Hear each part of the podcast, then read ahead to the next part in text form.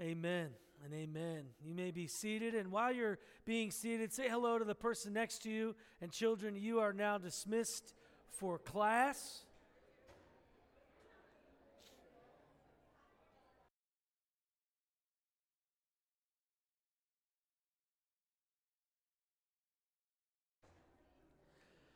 If you have the pew pad near you, you can pass that as well. Hello. Thank you, Nathaniel. Well, it is uh, so good to be with you this morning. We are continuing in our series on the life of Moses. If you remember, we are doing a macro series called Story and the lessons that we can learn from the lives of those in the Old Testament. And we walked through the life of Joseph really quickly, and we are now walking through the life of Moses. Uh, and I wish we could spend so much more time in the lives of these people. But if we did that, this would be like a three year long series, and I'd probably get emails saying, move on, all right? but uh, we are just so excited to continue in the life of Moses. Today, we're going to be talking about faith filled leadership. And we're going to be looking at different portions of the, the experience of the Red Sea. As many of you know of Scripture, just I'm going to speak a little bit louder because I think my microphone went out. But I want to share with you guys really quickly a quick clip about faith because we're going to be talking about the issue of faith, faith filled leadership from the life of Moses. And when I think of faith, uh, I think in terms of movies sometimes. And so I want to share this quick clip with you about faith.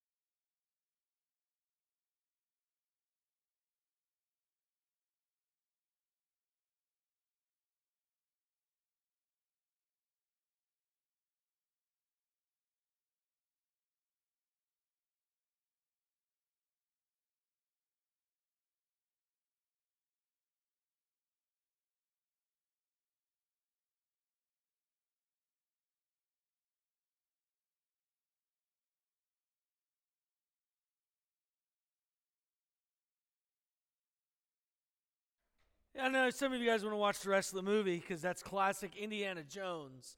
But I love that moment where he has this question of faith. This does not look like it's something that would be safe at all.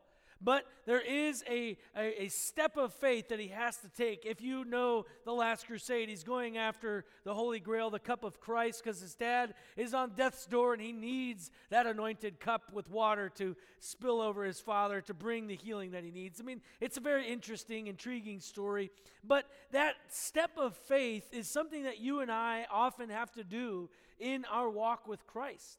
Our walk with Christ is not just faith in the fact that Christ died for us, it is now a constant living, following Christ, believing Christ, and walking in our faith of Him every day, every moment. Because I think often we think of faith, well, I have belief in Jesus, I have faith that He died for me. Well, that's the beginning, that's not the end, that's the very beginning. But faith can be difficult. Because all of a sudden you see this pit that you have to step over. And just like Indiana Jones, we have those moments of will it really be safe? Will it really turn out the way it's supposed to turn out? We fear walking in faith because it is always risky to give up control. We don't like to give up control. It's not something that we enjoy. It's not something that is easy for us as humans to do. But when we step out in faith, we are giving God control and saying, I am trusting what you say in your word. I'm following by faith. And Moses wasn't always a great example of faith. There were moments of strength, and this is one of those moments as we come to the Red Sea. So I believe that as we look at this portion of Scripture, Moses is going to answer the question for us how can we walk in faith filled leadership? Now, it's not just leadership, as in, I'm going to bring a million people out of Egypt into salvation, into the promised land. Each and every one of us, in some aspect of our lives, we're leaders. Whether we're children or adults, there are aspects of our life where we are leaders. And we all need the issues of learning about faith. And so this isn't just about leadership, but because we are extrapolating this truth from the life of Moses, who was leading in faith filled leadership, that is why we're going to answer that specific question. But you can also look at it through the lens of just faith and realize that as believers, we are all leaders. If you remember last week, we left off with Moses in the moment of the burning bush as he was talking to the Lord. And he was making excuses. This is where he was a negative example of faith, where he was saying, God, I'm, I, just, I just can't do it. And he gave excuse after excuse, and God eliminated every excuse. And finally, we left it where he came to the place where he said, Please just send someone else. I don't want to go. I don't want to do it. I can't speak. I'm not strong. And, and God got a little bit angry. It says his anger was kindled against him and said, Well, I'll send Aaron with you. And that's kind of where we left off the narrative of Moses last week. And here we can we're going to pick up at the Red Sea where after this whole expanse of 10 plagues had just happened, where Moses was the main mouthpiece going to Pharaoh saying, "Let my people go." This is God's command to you, Pharaoh, let my people go. And his heart was hardened over and over again. And the 10 plagues that God brought about all of Egypt were very, very intentional. One of the things that we don't often read about when it comes to the 10 plagues, because we always read through it in a narrative format, but each plague attacked a god or goddess of Egypt. There was the god or goddess of specific things. We talked about that last week a little bit. This God, the sun, uh, the, Ra, the sun god. And there was a god of the Nile. There was a god of farming. There was a god of locusts. Each single plague attacked one of their god or goddesses where the Lord was saying, I am. If you remember, we talked about that last week. And so now Pharaoh has let them go after the firstborn child was killed and the Passover transpired. He said, Go. And so the Israelites move forward. And here we see God directing and leading and guiding the people of Israel into a trap, which is interesting. Which brings us to the first aspect, the first key of following after the Lord in faith filled leadership, and that is this faith filled leaders follow the Lord even if it seems foolish. Faith filled leaders follow the Lord even if it seems foolish. Let's look at Exodus chapter 13, verse 18, and then chapter 14, verses 1 through 4. The word of the Lord. But God led the people around by the way of the wilderness toward the Red Sea. And the people of Israel went up out of the land of Egypt equipped for battle. Chapter 14, verse 1. Then the Lord said to Moses, Tell the people of Israel to turn back and encamp in front of Pi Hahiroth, between Migdol and the sea, in front of Baal Zephon. You shall encamp facing it by the sea. For Pharaoh will say of the people of Israel, They are wandering in the land, the wilderness has shut them in. And I will harden Pharaoh's heart, and he will pursue them. And I will get glory over Pharaoh and all his host. And the Egyptians shall know that I am the Lord. And they did so. And they did so. Now, here, God is telling Moses, I want you to walk into a trap. You're walking this way. Here's where you're going, but I want you to turn back and I want you to put yourself in the most horrific military strategic place. You're going to go where the sea is at your back and there are mountains to your left and to your right. And the only thing, the only way out is forward, away from the sea. But that's exactly where Pharaoh and his army are coming. They know where you are. They've sent scouts. They know exactly your positioning, and they know the foolishness of your military strategic place. It is the valley of death, literally, because they have the sea at their back and mountains on their left and right. But Moses doesn't argue with God. I'm sure he's thinking, what? I, I, was a, I was a military uh, genius when it was in Pharaoh's court for 40 years, and, and that doesn't sound like a really good military strategy. I'm sure he's thinking that in his mind. And even as Pharaoh, or as, as Moses tells the people, hey, let's turn back. We're going over this way to this really valley that we could die in, this really empty valley, but we're, we're just going to go there. I'm sure that this sounded ludicrous to his people. But God said very specifically, I will get glory over Pharaoh. There was a purpose, there was a reason, there was something that was going to happen, and Moses goes for it. Chuck Swindoll says Moses, you see, had walked with God long enough to know that even though the Lord's directions might seem foolish, he wasn't going to question them. After the 10 plagues, after what God had done through Moses, after what God had shown Moses already from the burning bush and how he transformed his staff and how he did all of these miraculous things in the court of Pharaoh, finally Moses comes to a place where he's not going to argue with God or make any excuses. He trusts God implicitly and says, okay, that's where we're going to go. We're going to go there. That sounds foolish. That sounds absolutely ludicrous, but Moses goes. And it says, and they did so. I think this also has a, a, double purpose. God explains the purpose of getting glory over Pharaoh and annihilating Pharaoh and making him look foolish once again. But I also believe that there was a purpose when it comes to Israel. He wanted Israel to see that they were not up to this battle. Look at this very interesting portion of verse 18 that I think sometimes we gloss over. It says this And the people of Israel went out of the land of Egypt equipped for battle. They were equipped for battle. They didn't go out as, as slaves, they had weaponry. And I think that they had an anticipation of joining in battle. And now the military strategy is to be trapped. And they're like, well, how is that any, how is that smart? We were equipped for battle, we're ready to go. But this dead end street ended up giving them, uh, giving God the opportunity to show them how unable they really are. And I believe that life's dead end streets show us our own inadequacy. We might think that we can handle everything that life has to throw at us. We might think that we are equipped for battle and we're ready to go and we can handle it on our own. But I'm sure you have, and I know I have, come to dead end streets in our lives where we recognize I have nothing to offer. I cannot get myself out of this jam. God, I need you. A phrase in the military often is that there are no atheists in foxholes because they come to a place where they realize if I die, I have no idea where I'm going. And so they cry out to God.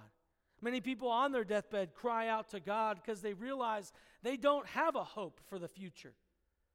But here in this moment, God is purposely putting Israel into a spot where they have to rely on Him or die. Pharaoh's army was not some weak army. This was a conquering army who had taken land after land, who had murdered several nations to be where they were. And here they, a group of people who used to be slaves, who are equipped for battle, are now in the worst possible spot. The Lord was showing them that you need me, and I will gain glory over Pharaoh.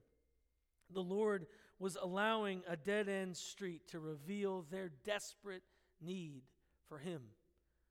You know, if, if we would just realize this earlier in our life as, as believers, that we need God for everything, we might not have to get stuck in a dead end street. We might not have to be in those places.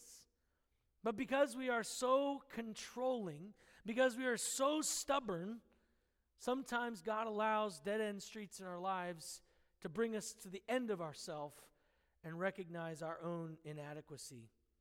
But God was also going to get glory over Pharaoh. And Chuck Swindoll stated it this way If the Lord is to get the glory, he must do the fighting.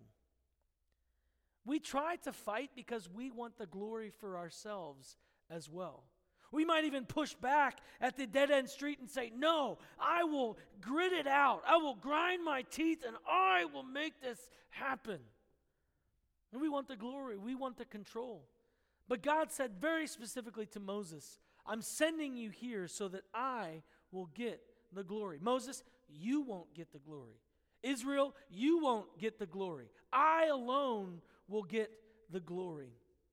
Another commentator, uh, an Old Testament uh, genius named D.K. Stuart, says this What matters is the effect on Pharaoh that God was creating by leading the people on a seemingly erratic course.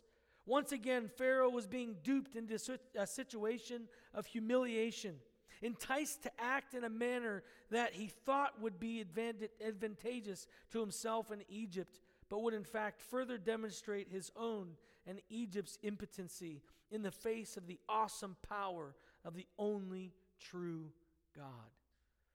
Listen, we might think that the world has all the power we might walk around in fear of all the things that we see going on in the world and in our nation. The enemy would love nothing more than to derail your faith and my faith by instilling inside of us a fear a fear of the end, a fear of this, a fear of that. What if that person does this? What if that person's in charge? Oh my goodness. And we become weak believers because we are so surrounded by fear we integrate all of these voices into our mind and we forget the scriptures. We forget that God has all the power. All the pharaohs in the world, all the kings, all of the people who would try to come against God will always fail. So, why are we afraid? Why do we walk in fear? Why do we walk around in the doubt that, that God can and will demonstrate his power? Pharaoh is just an example of how all kings in the end will bow at the foot of Jesus because God is the only one who has the power. And the lies that we believe and listen to that would instill fear within us, those are from the enemy, not from the Lord. Push them back. And if you find yourself inundated with voices that bring fear, whether it's the news or it's a specific person or a Facebook group, where you just have this fear welling up inside you when you watch it or listen to it or experience it, turn it off. Just turn it off. Because God has the power. Don't allow the enemy to put fear in your life. Whew, that's the Holy Spirit, and you need to take it home. Because I think we've been walking too fearful, listening to too many fear mongering voices that create in us a stress that we don't have to have because we have the Spirit of God. We have God's presence with us. The second key is the key of trusting. Faith filled leaders trust that the Lord will provide protection. Chapter 13, verses 21 through 22, and then verse chapter 14, verses 19 through 20 we see this the word of the Lord. And the Lord went before them by day in a pillar of cloud to lead them along the way, and by night in a pillar of fire to give them light, and that they might travel by day and by night. The pillar of cloud by day and the pillar of fire by night did not depart from before the people. Then the angel of God, who was going before the host of Israel, moved and went behind them. And the pillar of cloud moved from before them and stood behind them, coming between the host of Egypt and the host of Israel. And there was the cloud and the darkness, and it lit up the night, without one coming near the other, all night. You see, just like us, when we see the craziness of the world around us, the people of Israel were terrified. They were afraid. They were crying out to Moses because they knew that they were in the worst possible position. They were looking and saying, What did you bring us out of here, out of Egypt, just to die in the wilderness when we could have just died in Egypt? And they're cursing Moses and God, and they're frustrated, and they're angry, and they're fearful. But they saw the pillar of fire and the pillar of cloud, and it moved behind them. The presence of God was behind them to protect them, and they still did not trust that God was going to do something. Mean, imagine that you have a pillar of cloud by day and a pillar of fire by night leading you, and you know it's the very finger of God that is directing you and guiding you, and you're watching this situation transpire, and this thing, this fire, uh, this cloud of fire, and this pillar of fire and cloud move behind you to bring a protection, and you still freak out and start yelling and going after Moses. They were not trusting God's protection. They were not believing that God was going to do something. They were not believing the promise that He had given to Moses that said, I will gain glory over Pharaoh. Come here for a very specific reason. Stuart states this In contrast to the majority of Israelites, Moses had understood the meaning of God's earlier promise of protection and had not only understood, but believed it. Listen, the Lord's presence is all the protection we need. That doesn't mean that things are not going to come against us. It doesn't mean that life is going to be happy, clappy, easy, simple, rainbows and unicorns. That's not what it means. But it means that when we are walking in the presence of the Lord, when we are spending time with Him, as the beloved disciple John laid his head upon the breast of Jesus to hear the heartbeat of Jesus, that depth of intimacy, when we have the presence of God, it is like a pillar of fire bringing protection to our souls. You may take our lives, Satan, but you can never take our salvation. You can never take the freedom that we have in Christ, ever. We are protected by the Lord and His presence in our lives. We need the presence of God. We need to seek the face of God. We need to stop seeking out the voices of all these other places and all these other things. We need to be with Him. We need to trust that He will bring the protection that we need. The Lord's presence is all that we need in life. Because we, when we are in the presence of a holy and awesome God, we and the world around us become tiny, infinitesimal things. Because that's exactly what they are. That's exactly what we are compared to Him. The third key that we see from the life of Moses in faith filled leadership is the key of confidence. Faith filled leaders are confident and confessional. Exodus 14, 13 through 15. And Moses said to the people, Fear not, stand firm and see the salvation of the Lord, which he will work for you today. For the Egyptians, whom you see today, you shall never see again. The Lord will fight for you, and you have only to be silent. The Lord said to Moses, Why do you cry to me? Tell the people of Israel to go forward. Moses is standing between a army that he knows is on its way to destroy the Israelites. And he's hanging out with a million or maybe two million whiny people who are yelling at him. Imagine you're trying to lead the Israelites to safety, that God has given you this task and He's with you and you know it. And you're like, I know we're going to be safe, but a million people at the same time are like, Moses. I'd be freaking out. I'd be like, but then he says, Don't be afraid. But I love what he says. This, he says, all you have to do is be silent. I think there was two reasons for that, right? Because they were whining and complaining and he's like, "I need to think."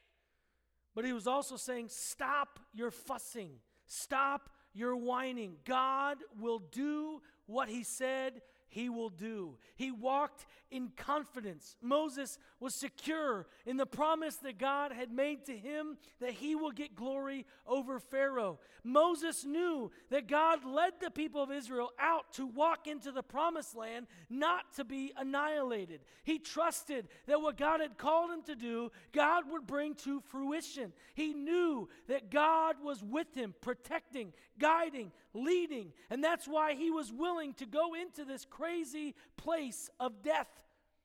He knew that God was going to do something. He had no idea what God was going to do because he didn't tell them, hey, the sea is going to split and this is what's going to happen, everybody. Here's the strategic plan that God downloaded into my brain. No, he had no idea what God was about to do. Have you ever thought about that? He had no plan. God didn't say, here's the plan and everything you need to know. Moses had no idea what God was about to do except that God was going to do something when he had this conversation. And he also clearly was going before the Lord because the Lord was like, Why are you crying to me? He was probably saying, God, look at these people. They're just not listening. I just gave this wonderful speech, this beautiful, powerful speech about what you're going to do, and they're still whining. And he said, Why are you crying to me? Moses, just tell them to go forward. Just start moving. I'll do the rest. Man, that's confidence, but also confessional. Because we can know that God's going to do something, but the people that we're supposed to be leading, our family, our friends, the people that are that are in, that we're in charge of, they might be whining about it, and we might be whining to God that, "Hey, I know what you're going to do, something," but He's like, "Stop crying and just go." It's time to just go, move forward, and so they do, and that's when a remarkable, miraculous, wonderful thing happens. God does a miracle. Moses was confident in the Lord. And being confident in the Lord is letting go and letting Him have control. When God said, move forward, and Moses did, he was saying, I'm no longer in charge of these people. God, you're in charge. I can't control them. Clearly, the most passionate, amazing speech I've ever delivered to these people, and it did nothing. It didn't move them, it didn't move their needle at all. And he says, Go forward. And Moses going forward is saying, I'm not in control. I'm confident that you're going to do something. I, I have no answers except the ones that you have. So he relinquishes control. Swindoll says it this way letting go and giving control works against human nature, doesn't it? We love control. We love to be able to have everything put together in our hands where we're in charge. Some of us are really big planners, and we have our planning books and our calendars out, and we're like, this is what I'm going to do step one, two, three, four, and five. And if step three happens before step two, I'm going to freak out. Come on, who's, who's like that? Right? I know there's some of you in the room. It's important that we understand that we don't have control and that we release control over to Him. Faith is sitting in the drive, uh, sitting in the car, letting God drive, and our head is out the window like a puppy. That dog has no choice but to just let the do- let the human drive, but he's enjoying the ride. May we be like that puppy, and just let God drive and stick our head out the window and wait for Him to do something great. Because no matter where that wherever that human's driving that dog, that dog's having a blast because he knows he's He's in safe hands. We need to be faith filled believers. Stuart says it this way Moses may not have known how God would deliver the Israelites, but he was certain they would be delivered. Moses wanted people to walk in confidence and confession, confidence in the Lord's ability and confession in their own inability. The fourth key is the key of obedience. Faith filled leaders follow the path of obedience. Exodus 14, 6, and then Exodus 14, 21 through 25. The Lord says to Moses, Lift up your staff and stretch out your hand over the sea and divide it, that the people of Israel may go through the sea on dry ground. Then Moses stretched out his hand over the sea, and the Lord drove the sea back by a strong east wind all night and made the sea dry land, and the waters were divided. And the people of Israel went into the midst of the sea on dry ground, the waters being a wall to them on their right hand and on their left. The Egyptians pursued and went in after them into the midst of the sea all Pharaoh's horses, his chariots, and his horsemen. And in the morning watch, the Lord in the pillar of fire and of cloud looked down on the Egyptian forces and threw the Egyptian forces into a panic, clogging their chariots' wheels so that they would drive heavily. And the Egyptians said, Let us flee from before Israel, for the Lord fights for them against the Egyptians. So God tells Moses, go into this valley of death. And then God, when Moses gives him control and says, I'm, I'm done trying to do this thing, he says, You know, Moses, I just want you to lift your staff over the waters. I mean, we see this in, this is such a weird thing, okay? To us, it's so normative because we've seen so many movies, we've seen so many things about Moses and his staff. But, I mean, here's a guy that's looking at the sea with millions of people around him, and God's like, just go like this. That's weird. Do you not think that's weird? I mean, what, what is that going to do? Mm-hmm. But he does it. He doesn't say, God, that's weird. I'm going to look like a weirdo if I just lift up my staff and spread my arms. He's like, okay, I have no idea. I have no clue what's happening. But he does it. And he does that movement with his staff, and God parts the waters. Now, the key thing that we need to understand is not only is the water parted, but the ground is dry. Have you ever gone to the bottom of a lake? Have you ever tried to drain a lake and then pull out the wet silt? It lasts forever. It's not dry on the ground. It's muddy, it's clunky. You get your hands stuck, you lift up the wet dirt of a lake. It's it's disgusting stuff fish poop and everything. But God dried the land so that they could put their carts through on dry land, so that the tires and the animals and their feet wouldn't get stuck. It was completely dry land. It's not just a miracle of the waters parting, it's a miracle of the zapping of the ground to make it dry. And we know that he allowed the water to, the ground to start getting wet when Pharaoh's army went through because their wheels started getting clogged. God did a miraculous thing, and we see that Moses walked in obedience, even though it seemed weird and awkward. They, this wasn't something that happened regularly, where people wave a staff and the waters separate.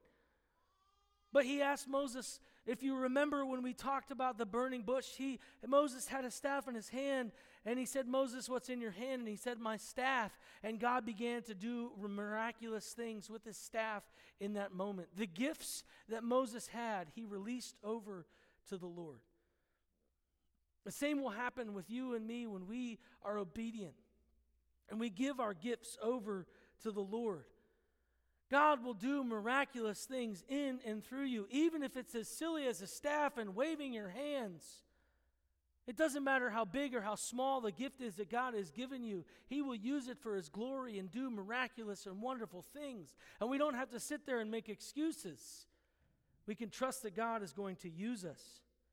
This was God's way also of saying, It's not about Moses. I have imbued this staff with power. I have given it the power that it needs to do that which is I've called Moses to act out. And so it was God saying, This isn't about Moses, this is about me. Stuart, the wonderful Old Testament theologian, says it is always implied, though only sometimes stated, that when Moses stretched out his hand, he did so with the staff of God in it. In this instance, the action provided, as it did so often in the plague stories, a visible motion to reassure him and those watching that the power of an invisible God was at work. And Moses gave glory to God. If you see, they sang a song of glory to God in the next chapter. When they got to the other side, they sang a wonderful worship song giving God the glory. A faith filled leader's obedience will point to the power of God and not to the power of self.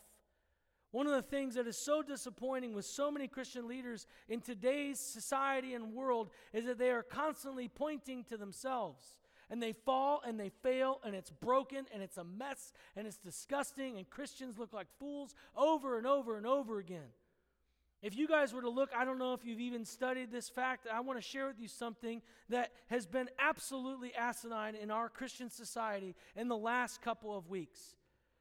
The Southern Baptist Convention had a, uh, this, this task force coming in to see all of the terrible things that were happening within this convention. There were over 200 pastors who were allowed to molest and rape and hurt women and children. They were covered up because they were powerful men hiding their powerful misdeeds.